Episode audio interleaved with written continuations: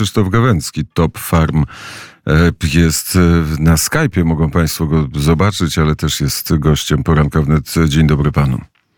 Dzień dobry panie, panie redaktorze, dzień dobry państwu. Tak nas e, wprowadzał pan nas, czyli słuchaczy e, poranka wnet i radia wnet w takie e, arkana czy kulisy tego wszystkiego, co się dzieje na rynku rolnym, a teraz, a teraz co, co, co słychać, jak giełda, ten naj, największa giełda zbożowa zareagowała na, na zawieszenie eksportu zboża ukraińskiego przez Morze Czarne.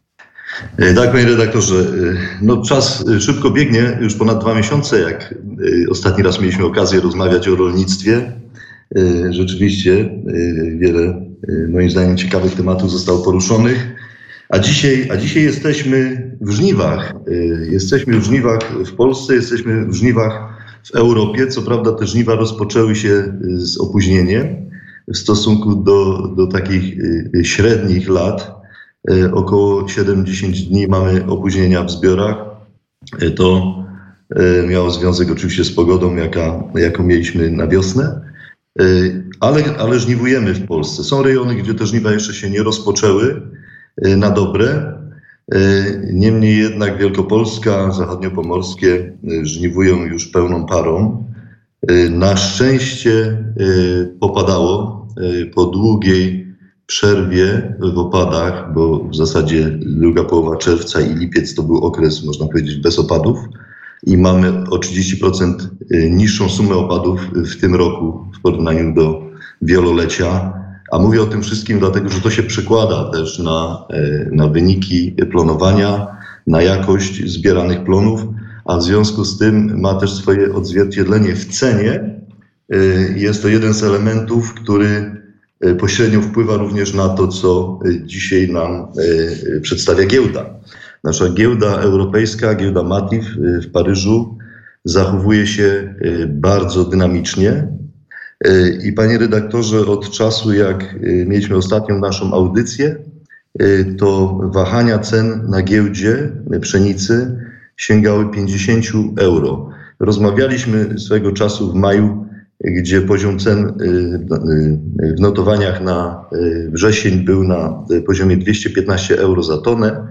Wczoraj giełda się zamknęła notowaniem 253 euro za tonę, a najwyższy poziom ceny w, w ciągu ostatnich trzech miesięcy to było nawet 265 euro. Czyli mamy tutaj w ciągu trzech miesięcy wahania, y, które dochodzą do 50 euro. Jest to olbrzymia różnica, y, jeżeli chodzi o, y, o, o tą zmianę, bo jest to 20, ponad 20% różnicy w cenie. I analogiczna sytuacja jest w rzepaku, który też w ciągu ostatnich trzech miesięcy bardzo dynamicznie zmieniał cenę na giełdzie notowanie na giełdzie od 386 nawet do 526 euro, czyli blisko 150 euro y, y, tych wahań cenowych. I dzisiaj, znaczy dzisiaj, na wczoraj rzepak się zamykał w notowaniu na poziomie 475 euro za tonę. Ta duża zmiana ceny na plus miała, e, e, dokonała się szczególnie w okresie, kiedy ważyły się teraz losy odnowienia lub nie korytarza e, zbożowego na Morzu Czarnym. Giełdy bardzo nerwowo reagowały, zarówno nasza europejska, jak i giełdy amerykańskie wyczekiwały na decyzję i, i ta nerwowość powodowała właśnie podbijanie tej ceny. Po ogłoszeniu, że jednak przedłużenia korytarza nie będzie, Y, no, te, ceny y, oczywiście wzrosły. Niemniej po tych deklaracjach, które padają ze strony komisarza Unii Europejskiej, że Unia Europejska pomoże wyeksportować y, ukraińskie płody, nie tylko zboża, ale i, i rośliny oleiste, no to następuje takie, takie, taka, taka lekka stabilizacja. Natomiast pojawiły się ataki znowu kilka dni temu na te porty, małe porty na, nad Dunajem. I to znowu wywołało y, nerwowość. Y, wczoraj już było spokojniej, ponieważ przez ostatnie dwie noce nie było ataków i sytuacja zaczyna się, wydaje się, przynajmniej na ten moment, stabilizować. I ceny, ceny są historycznie wysokie na, na giełdzie Matif. Oczywiście były wyższe w tym momencie, kiedy, kiedy wojna się rozpoczęła i, i nie wiadomo było, jak, jak ta sprzedaż, jak te Y, y, te drogi transportowe zostaną y, zorganizowane. Natomiast generalnie jest to bardzo wysoki poziom cen w notowaniach giełdowych, co nie oznacza oczywiście, że polscy rolnicy takie ceny otrzymują, bo trzeba pamiętać, że Matif wyznacza pewien poziom, pewien poziom cen, natomiast punkty skupu mają te ceny zdecydowanie inne i dla porównania, tak jak cena pszenicy według wczorajszego notowania w przeliczeniu po kursie euro powinna oscylować w okolicy 1150 zł, to w skupach możemy pszenicę sprzedać między 850 a 900 zł, w zależności od rejonu kraju, odległości do portu.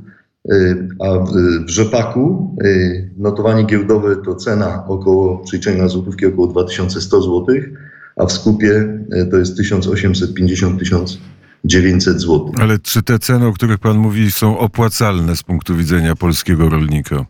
E, panie redaktorze, już wspominałem e, w naszych audycjach, że e, ten sezon jest szczególnie trudny dla rolników, ponieważ zbieramy plony, które są, których produkcja była okupiona bardzo wysokimi kosztami z racji na przede wszystkim bardzo wysokie ceny głównie nawozów, E, nawozów podstawowych, fosforowo-potasowych i nawozów azotowych, ale również wysokie ceny e, paliwa.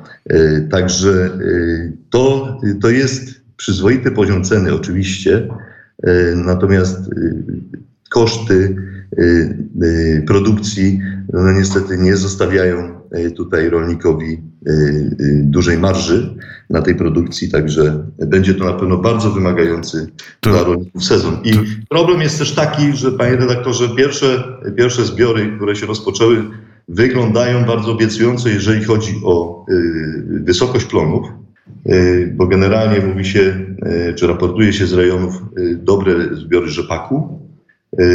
Natomiast w pszenicach mamy bardzo wysokie plony, albo stosunkowo wysokie plony, przepraszam, E, niemniej jednak pierwsze raporty pokazują problemy z jakością pszenicy, głównie e, jeżeli chodzi o gęstość e, pszenicy i zawartość białka.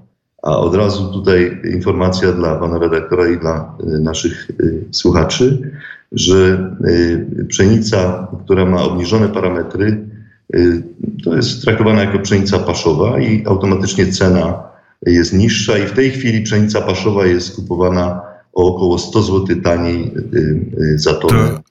do pszenicy konsumpcyjnej, tej, która ma wszystkie parametry oczekiwane czy, czy wymagane przez młynarzy. To jeszcze e, dwa e, pytania. Jak e, sytuacja w magazynach zbożowych, czy one zostały opróżnione? Jak sytuacja w portach polskich? Czy to zboże wypływa z Polski całymi strumieniami, czy wieloma statkami?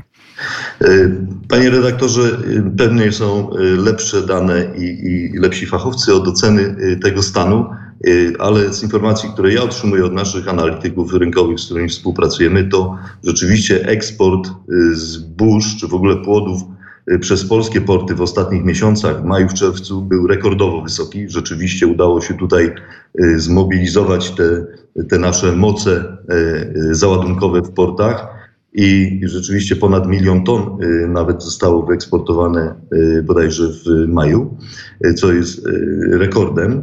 Takich, takich załadunków nie było wcześniej.